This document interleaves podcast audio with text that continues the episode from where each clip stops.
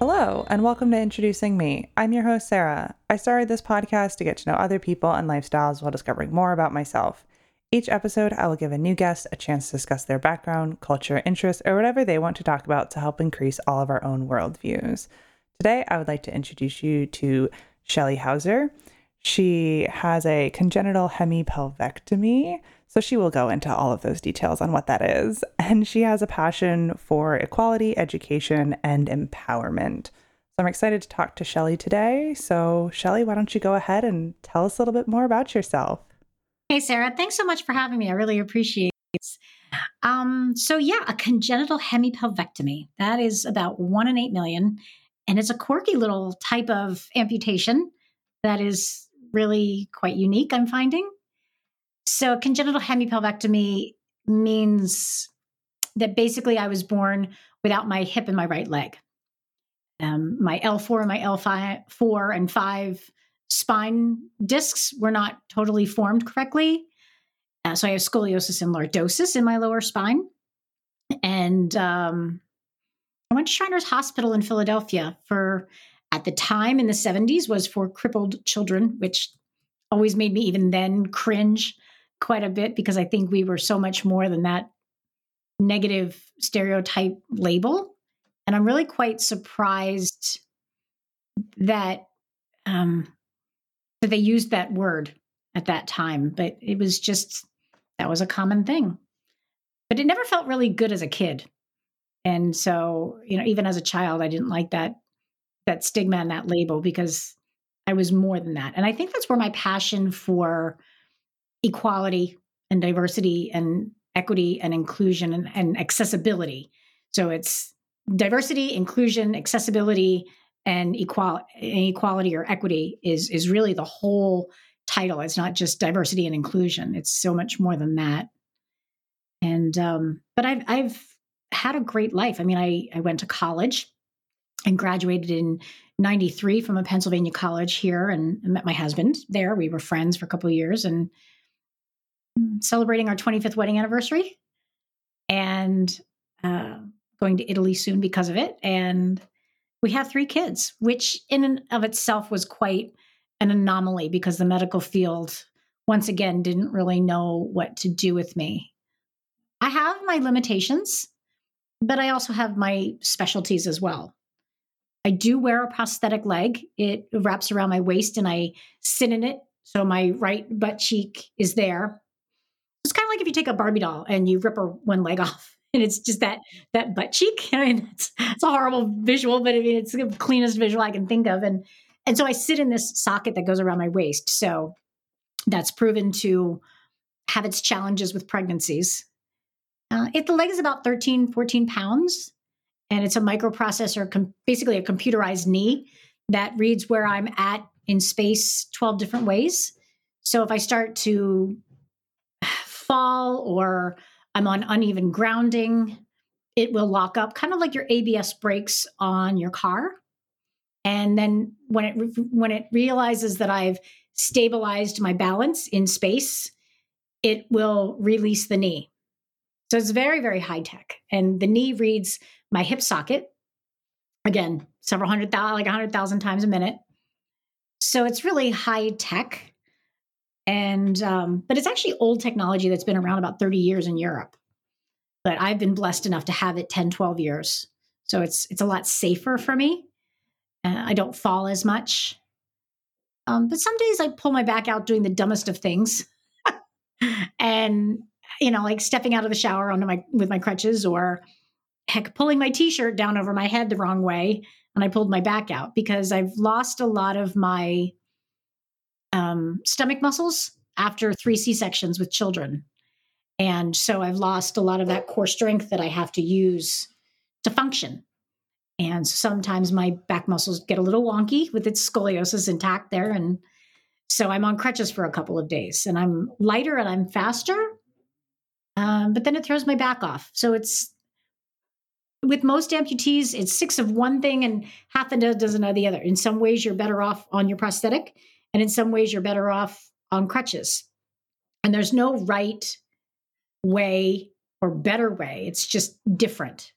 Because when I'm on my crutches, I get almost like rug burn underneath my armpits from that constant rubbing, even though the padding is very soft and smooth.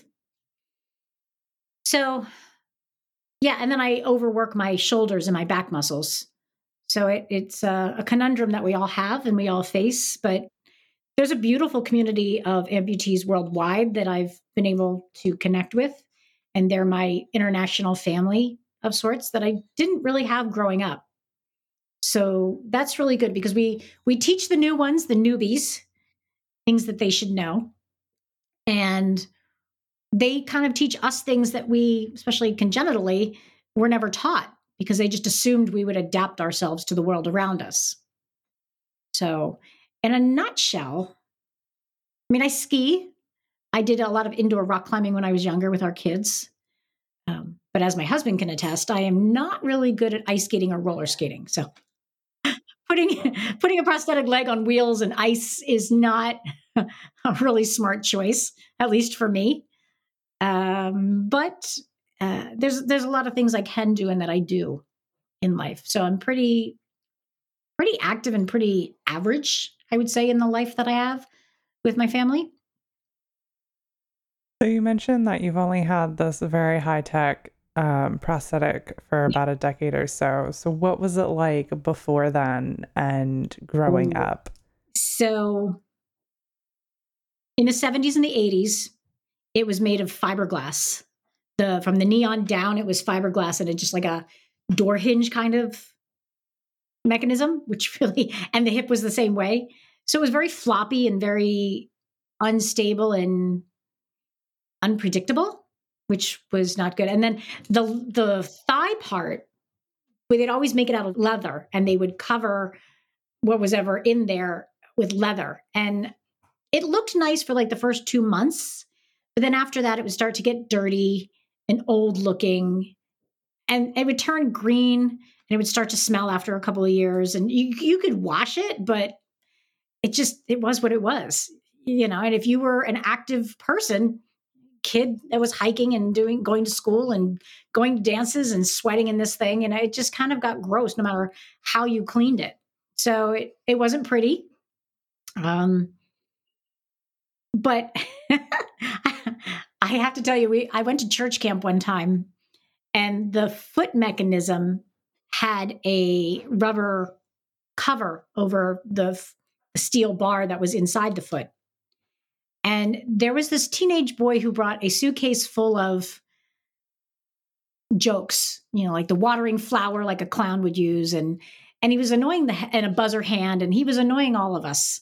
And I finally said to him one night during church camp, look, if I take this steak knife and drive it into my foot and not flinch, will you stop putting these jokes on all of us? And he's like, yeah, sure.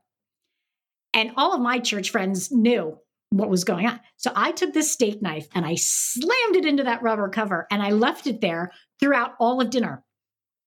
And his face was just priceless. He had no clue what was going on. And I left it there and I just kept eating.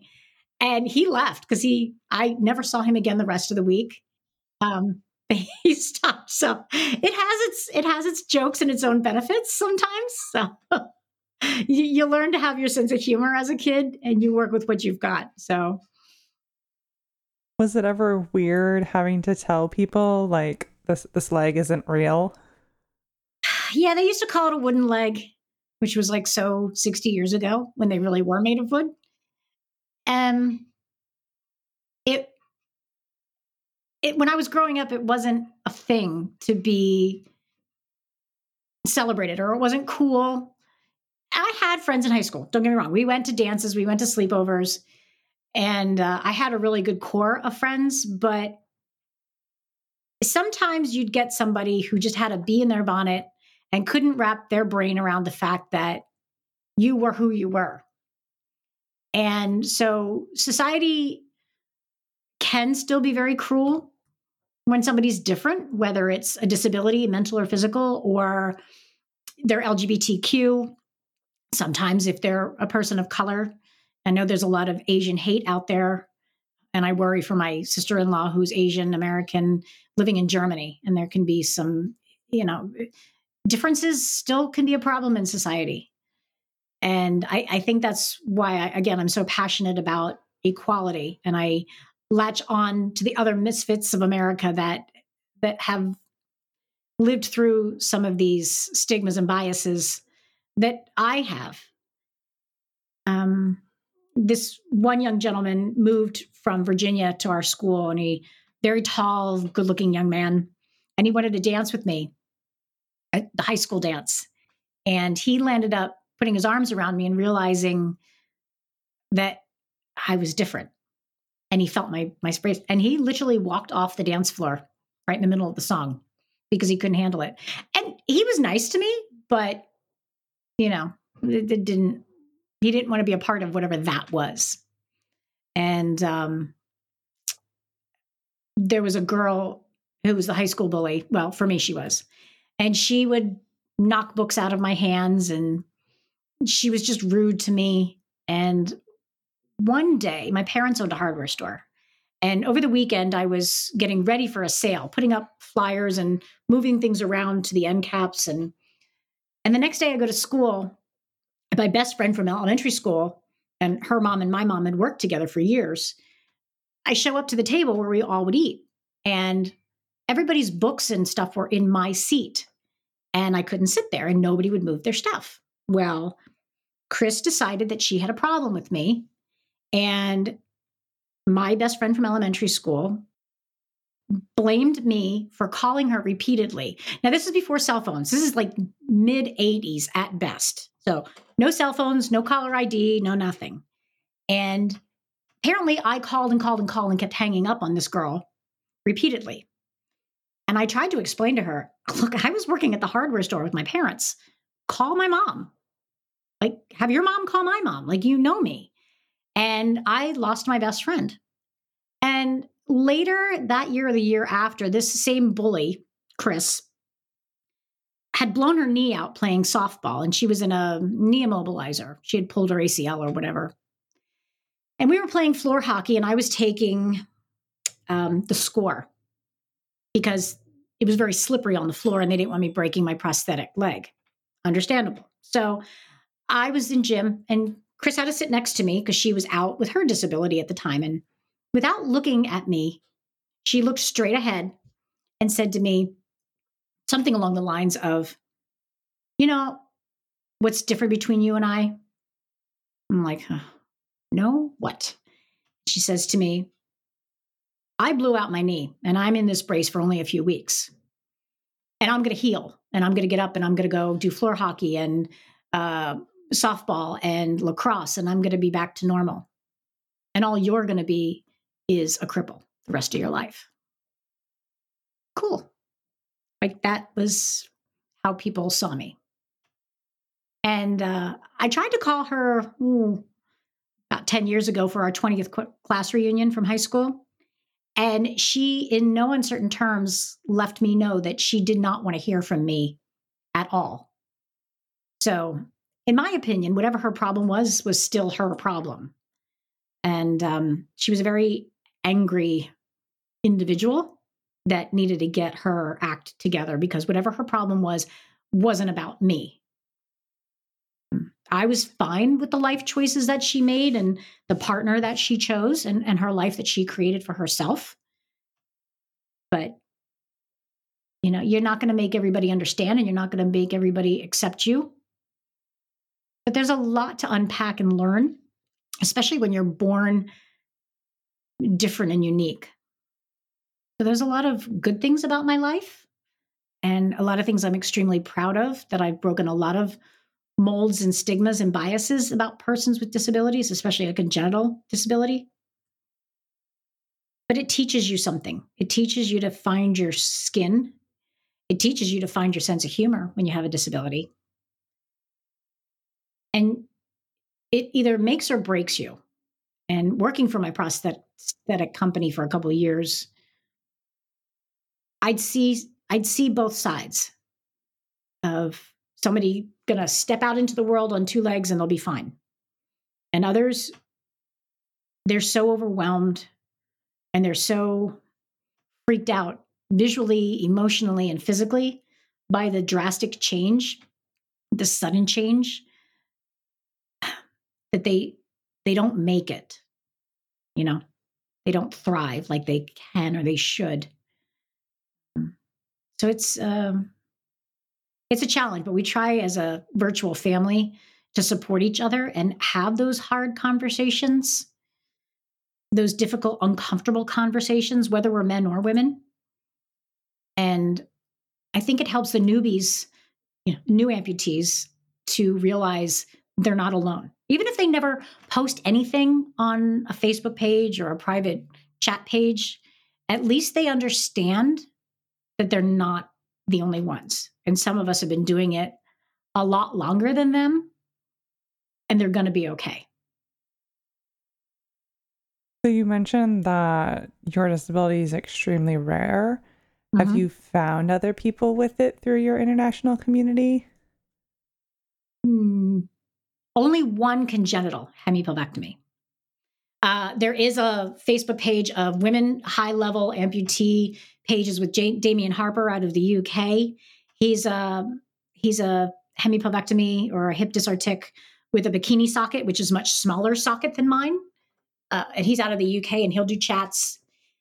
And Hannah out of the UK has a women-only high amputee webpage for hips and hemis.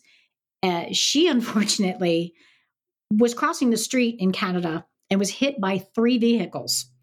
And she's a below the knee on one side and a hemi or a hip amputee on the other side.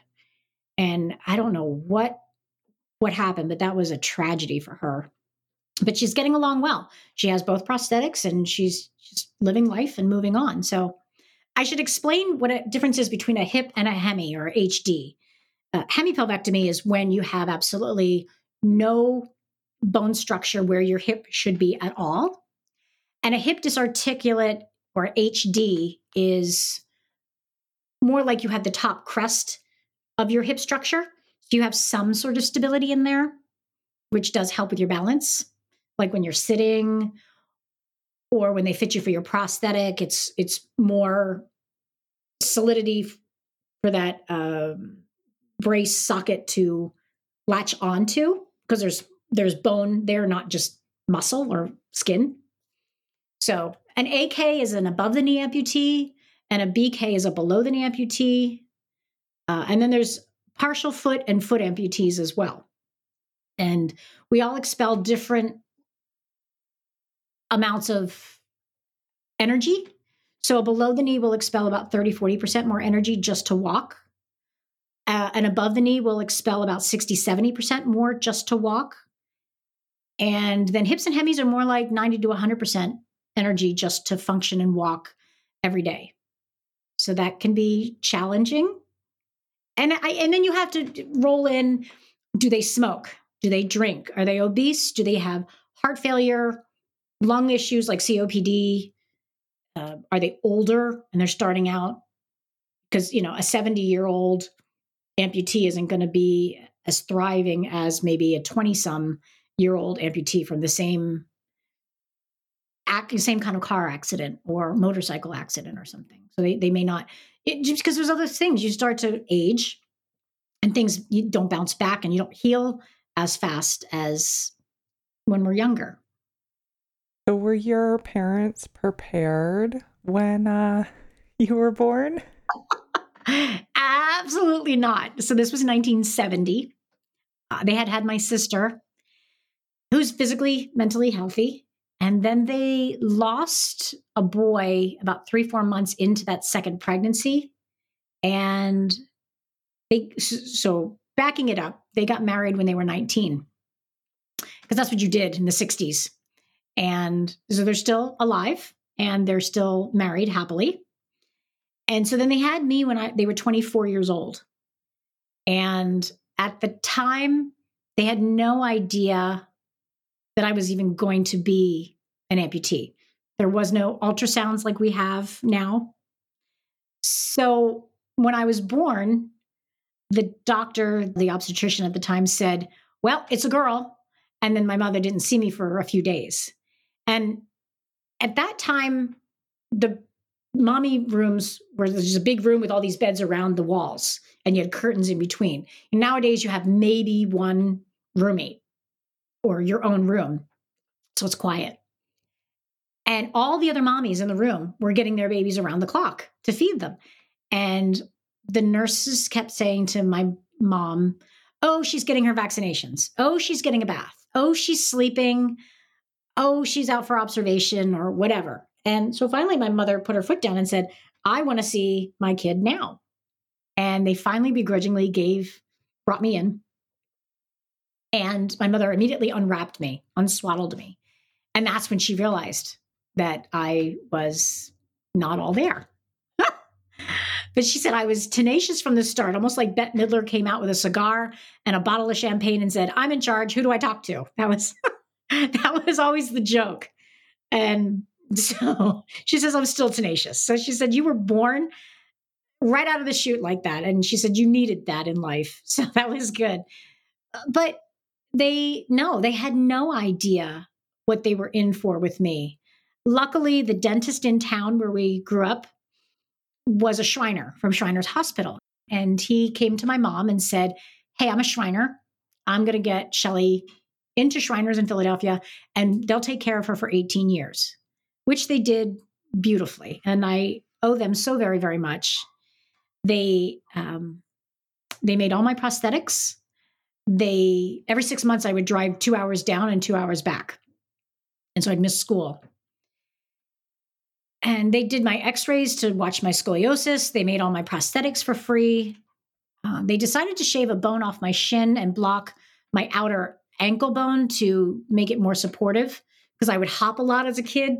You know, like when I was skiing and I had to go get something, or I was chasing my friends around the swimming pool in town, I'd hop because there was nowhere to just leave my crutches without going back to that spot or having somebody fall and trip over them. So I'd just leave them at my towel and just hop around everywhere. And so they've done a phenomenal job to take care of me, and they still do wonderful work all across the country. But no, my parents by no means had no idea what they were in for. And I always kept them guessing. And I was always very strong-willed, but I think that I had to be. And they left me kind of make my own mistakes and pick myself up when I fell. And I think that's the best thing that they did for me, because they left me find my own limitations and find who I was. And I think sometimes with all the bullying that I had, I wished I would have had more support in that way. But again, they got married right out of high school, and they just didn't know. I mean, society was different. We didn't talk about bullying at those decades. And you know, oh, you're okay, just go outside and play kind of attitude. And I see things much differently now with diversity and inclusion.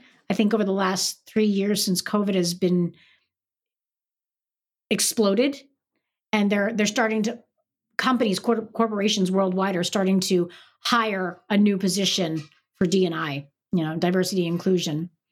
But I don't think corporate has gotten it yet. I mean, the ADA is 32 years this year, I think, and it was signed in 1990. Yeah, so it's 32 years. And they got a lot of things right, but except employment. Employment, they really didn't get right. And there's still a lot of stigmas and biases, and society still has those microaggressions towards us.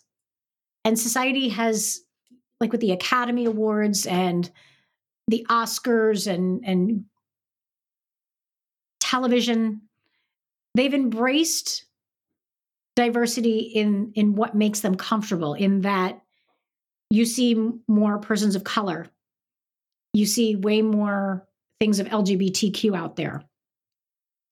But you still do not see a lot or as much of disabilities out there.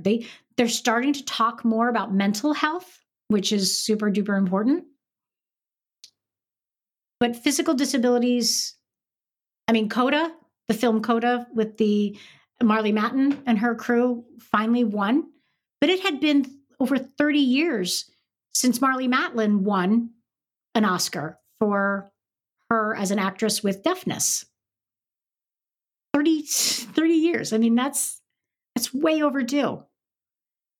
And then the Oscars the year before, during COVID, the documentary Crip Camp that was produced by the Obamas was a wonderful documentary that was up for an Oscar with our matriarch of the ADA, Judy Heumann, and Jim Lebrecht, who's a sound engineer out west in California.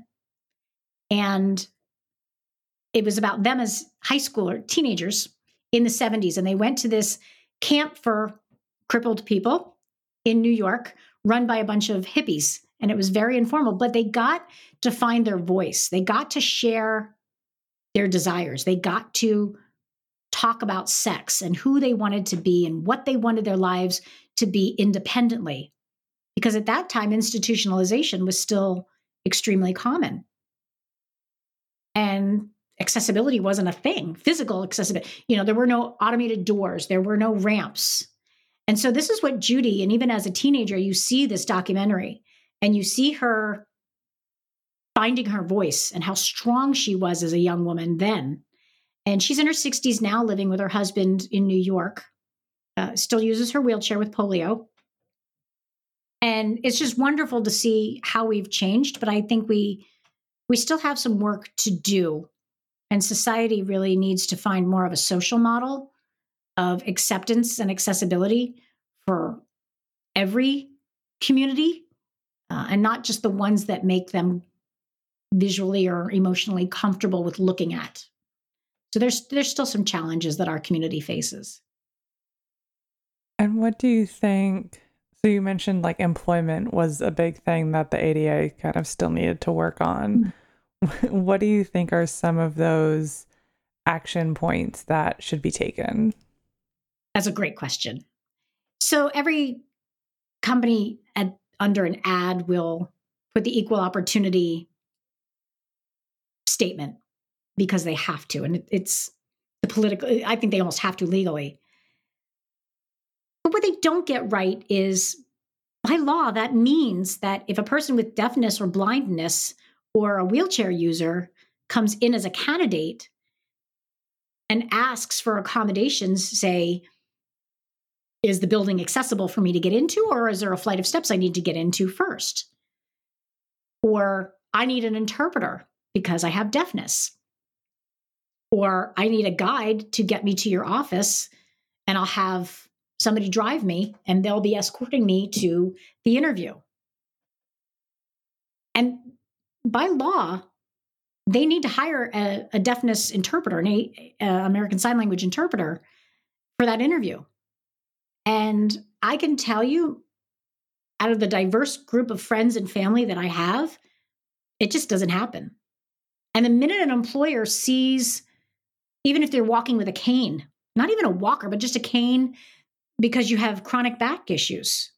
I had a coworker that threw his back out. He fell off a building as a contractor and basically shattered his spine. And he was still healing, but he had 25 years of knowledge up in his head.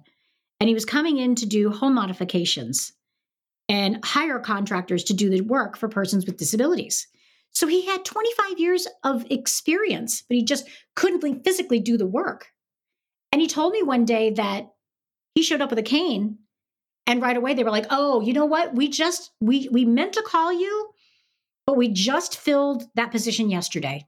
We're so sorry you showed up. And they wouldn't even interview him. So then he ended up working for our company, for our Center for Independent Living. And he was brilliant at what he did. So employers are still under the stigma and bias that, a couple of things, it's going to take too much time to train this person. They're going to ask for expensive accommodations, and we're not going to be able to afford them. They're going to always be off of work because they're always going to be constantly sick for a doctor's appointment. And so on and so forth. And these are just excuses. But these are the things that they come up with. This is the feedback that I've heard over the years. And it's just excuses in fear. that they don't want to try. They don't want to be bothered. And honestly, I've worked since the age of 13. And I don't think I've ever asked for a reasonable accommodation. Now, twice I've had to go to my prosthetist, my leg maker, and get a new limb made. But I'd end up taking off 2 days and working in between my leg fitting, you know, while the glue was drying or while they were casting me. And I'd work around that. And then I'd work a little later into the evening. And yeah, that's a reasonable accommodation, but I still put in as much time or more than if I had been in the office. And what I was doing was 90% remote anyway, even prior to COVID. So employers just really are hiding, and they say they make any, you know, inequality, but I really just don't see that they do. And they need to get it together. They've had 30 years under the ADA to get it right. Hopefully that's something that as life goes on, things do get better. You know, they've had the time, and it's my understanding that remote work has helped a lot of people in terms of needing or asking for accommodations. Yeah. I'm hoping that COVID has taught employers that it can be done. I mean, heck, the statewide company I work for now is a managed care company, and 90% of my time is either me going out on my schedule to visit senior citizens, or I'm at home making phone calls, having interviews, having meetings, putting in my data entry on the notes about the people that I see. And it can be done, and you can thrive. So, and it saves them on electricity, on water. It saves on the person's vehicles, being late for work. And if you're having a bad physical day, I mean, heck, I can just throw my prosthetic in the closet and still get all of my work done versus showing up while my crutches are taking a bad work day off. So it absolutely can do. And now more than ever since COVID, there's just absolutely no reason that employers can't have that as a reasonable accommodation as an option for work. So what is it that you try to do to help empower others with accessibility and inclusion? So that's a twofold question. Since I left my last job, I was able to, since it wasn't no longer a conflict of interest, I was able to start a consulting company called Inclusive Consulting.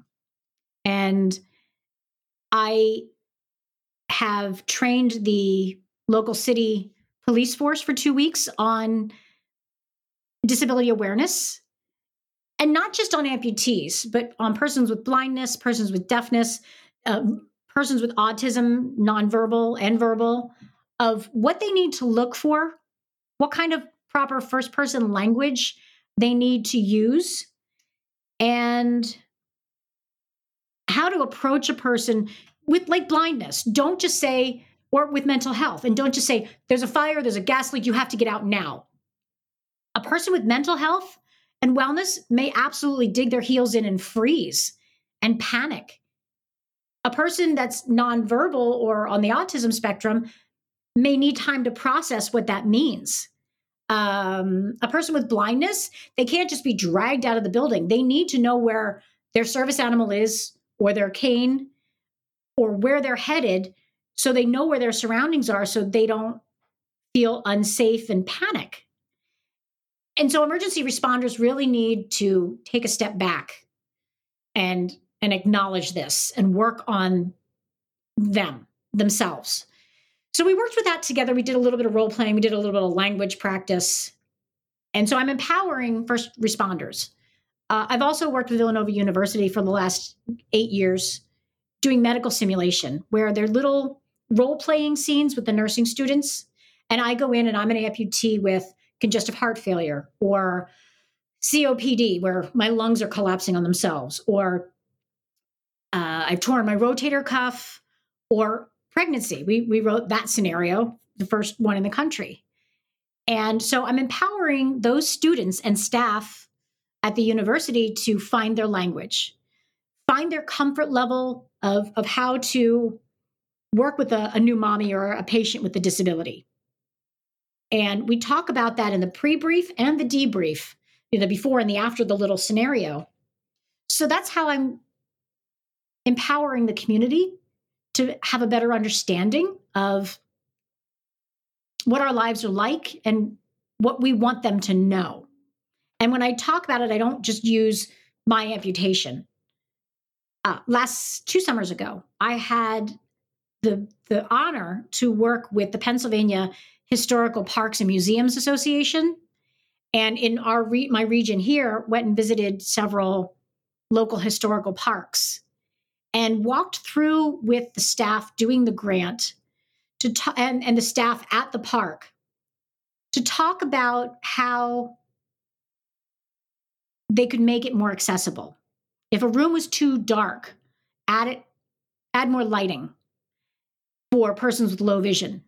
You know, maybe work with the local Boy Scouts to build some temporary ramps so wheelchair users could get in and out of some of the historical buildings a little bit better. How to move some of their displays around so people with walkers or wheelchairs could get through doorways and not bump into furniture that was 100 years old and break it, or displays that were built right inside the doorway, which wasn't as accessible as it could be. So those are ways that I've been working with the community the last 4 years to empower them and think outside the box, broader to that diversity, inclusion, equity, and accessibility, but also with new amputees and new persons with new disabilities. It's part of our community on Facebook. I'm very out and proud about what I post on LinkedIn. I'm very proud about what I post on my website for Inclusive Consulting. I will be talking to the Susquehanna Valley Occupational Nurses Association this fall and talking about better advocacy, better language, better approaches and best practices to occupational nursing for persons with disabilities, in particular amputees. I've been part of 2 medical journal papers in the last 25 years. So there have been medical journals and studies done on me through Dr. Susan Schmelzer and Dr. Linda Long-Bailey out of UMass for mothers with disabilities and raising children with disabilities. So when I worked at the Center for Independent Living, it was really important for me to work with the youth that were there. And I did even now I do a lot of advocacy and resources and let them know they have options. Here's what you should ask. Here's how you should ask for what you need. And I try to teach them how to be more resourceful, whether or not they have access to the internet, because a lot of older folks just do not have that understanding.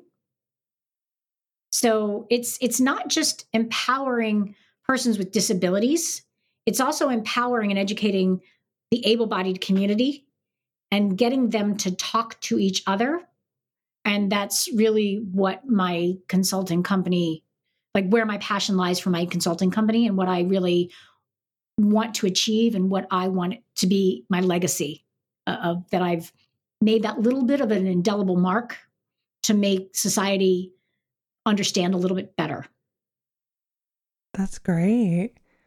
And outside of like the internet and your connections online, are you surrounded by mostly able-bodied people? Yes. Now, if I hadn't worked at the Center for Independent Living, I wouldn't have the disabled, diverse friends that I have, but we've all kind of scattered. But some of them have MS, some have muscular dystrophy, cerebral palsy, stroke.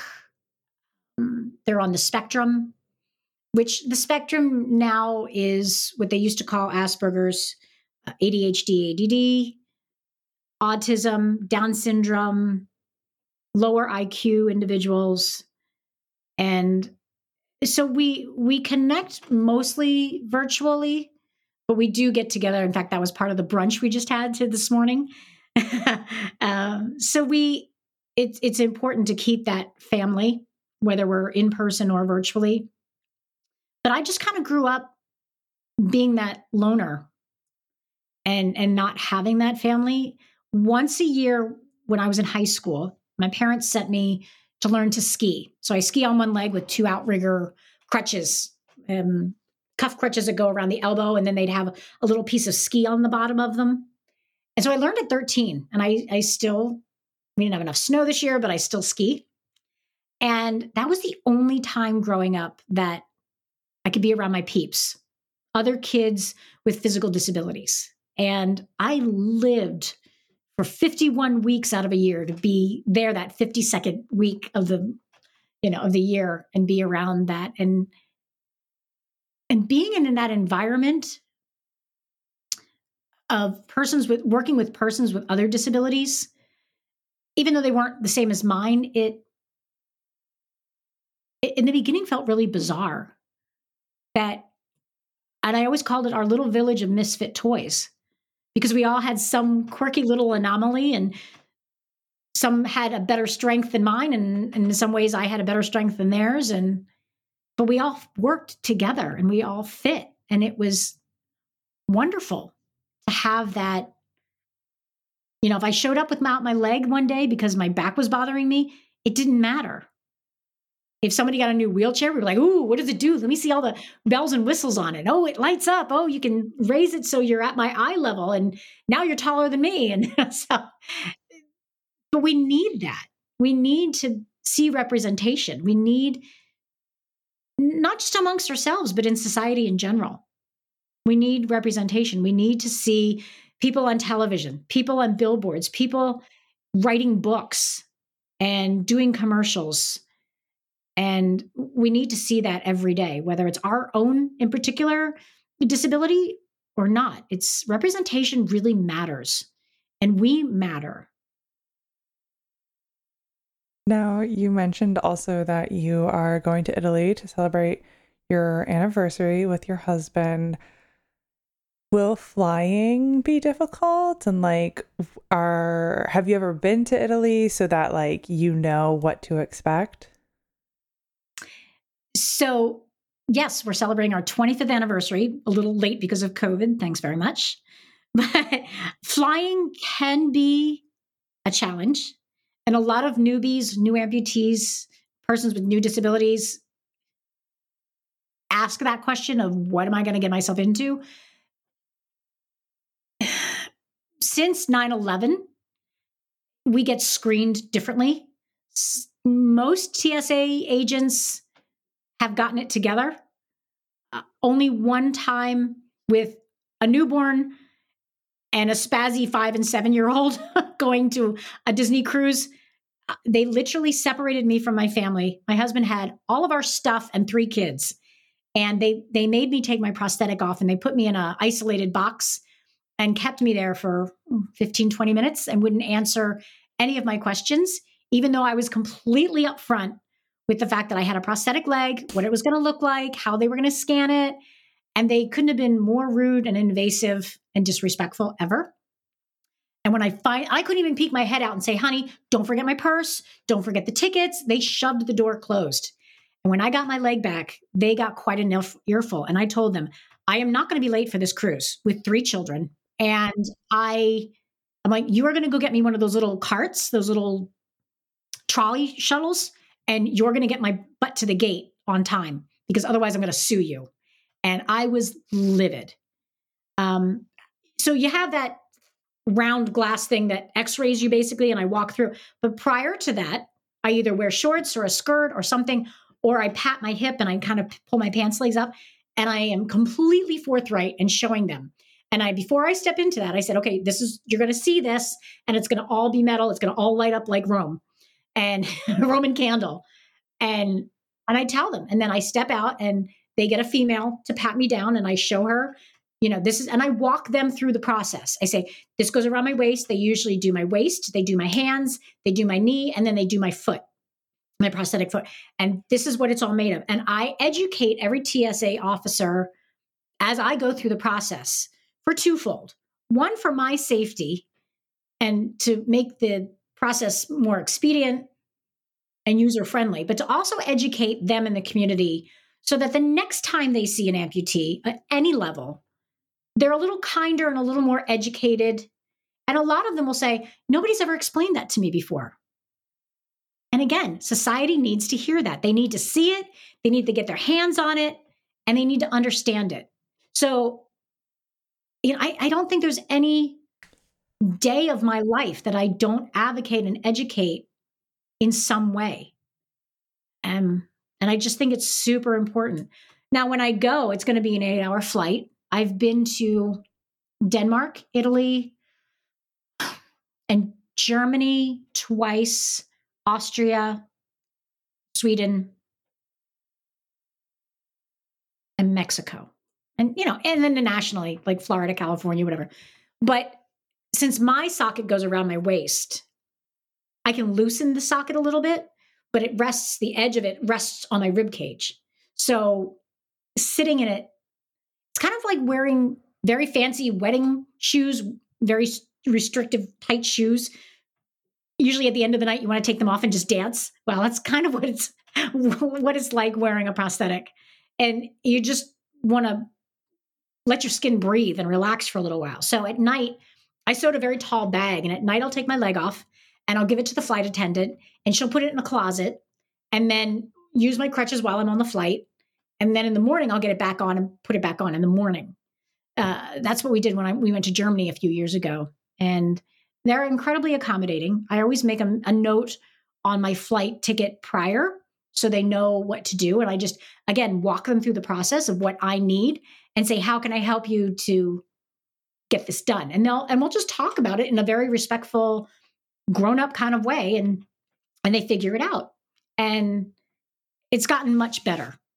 But yeah, it can be exhausting, and I can't just pop it on and pop it off like a below the knee or an above the knee amputee and just tuck it underneath my seat because it's much taller. So it has its challenges, but they've gotten better since 9/11, and that's all I can hope for. And that's great to hear that it has gotten better. Now, is there anything else that you would like to share with the listeners before we start to wrap things up? Well, I hope this, you know, my story touches somebody and lets them know that they can create whatever they want their life to be. I mean, I went to college, I got married, had 3 kids, got my master's degree in human services since COVID. And we do things differently. We may do things a little slower, but we can get it done. Society, the world was not built for us. And whether we have a congenital disability or it's an acquired one later in life, we're problem solvers. We have to do things differently pretty much every day of our lives. And it can be done. And you can write your life however you want it to be.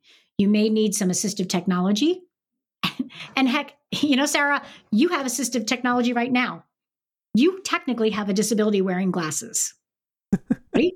And it could be as simple as that, you know, or it could be more challenging, but it can be done. And there's so many great avenues to, I mean, heck, now we have Google, now we have Bing, now we have YouTube, and you can learn that way of how to get things done. And us oldies, us lifers, as I like to say, had to learn the hard way before Facebook and Google and YouTube and TikTok and all of that. And I see there's a lot of ways to celebrate our abilities. And the second half of my life is really turning out to be something really grand. And would I change it? Yes and no. I mean, I would love to know what it feels like to run because I have no concept of running. I said, in my next life, I'm going to come back as a runner, like an Olympian level runner that I'm just running all the time. So that, you know, things like that I miss, I wish I could do. But it's given me tenacity. It's given me a great sense of independence and resourcefulness. And I'm raising some beautiful, strong men, young men who are going to be more patient and more thoughtful as they go through their life. And they're completely able-bodied, and they don't really have their own disabilities, but You know, I hope to make the next generation between that and teaching at Villanova with the medical students. And I really hope to leave a mark on them so that they go out and they ask these questions and they want to help and they see society differently than the way I did growing up. That's truly great. Now, at the end of every episode, I do ask a random question of all of my guests. So your question is, what is the weirdest thing in your refrigerator? And I just cleaned my refrigerator out. Maybe what was the weirdest thing you found? The weirdest thing I found in my refrigerator? Well, there was a glass jar, and we think that they were pickled peppers, but we're not really, don't laugh at me, but we're not really sure what they were, but it smelled kind of bad. So we kind of got rid of them because we were afraid it was going to take over the refrigerator and maybe walk out in the middle of the night and kill us. So I just kind of put it down the garbage disposal. But we weren't really quite sure. It kind of got shoved to the back corner. And when we got the new refrigerator a couple of months ago, we just plopped everything back in because we were in a hurry. So we're not really quite sure what that mystery thing was, but it never got consumed. And I'm grateful because that was one less hospital bill of emergency room visit. But yeah, we kind of got a little lax during COVID and just we're trying to be on survival mode. But yeah, we always have that one weird thing in the back right corner of our refrigerator, don't we?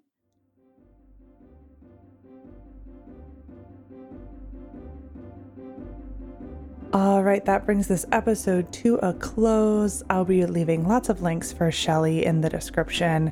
So she has a podcast, Life Beyond the Label. So a link for that podcast. It's also on Instagram, her Facebook and website for her inclusive consulting business, and also her LinkedIn if you would like to connect with her there. She's open to all sorts of connections or providing resources or help or anything you might be interested in. So feel free to go check out all of those great resources and links. And if you'd like to connect with the podcast here on social media, our website is in the description as well. That brings you to our Instagram, Facebook, and LinkedIn. And my email is there as well if you'd like to connect directly with me or be a guest on the show. And if you'd like to support the podcast monetarily, a link for that is in the description as well. So thank you so much, Shelley, for spending time with me today, and to my listeners for taking the time out of your day to hear a new story. Until next time, bye. Thanks, Sarah. It's been a joy to be on the show, and have a great day, everybody.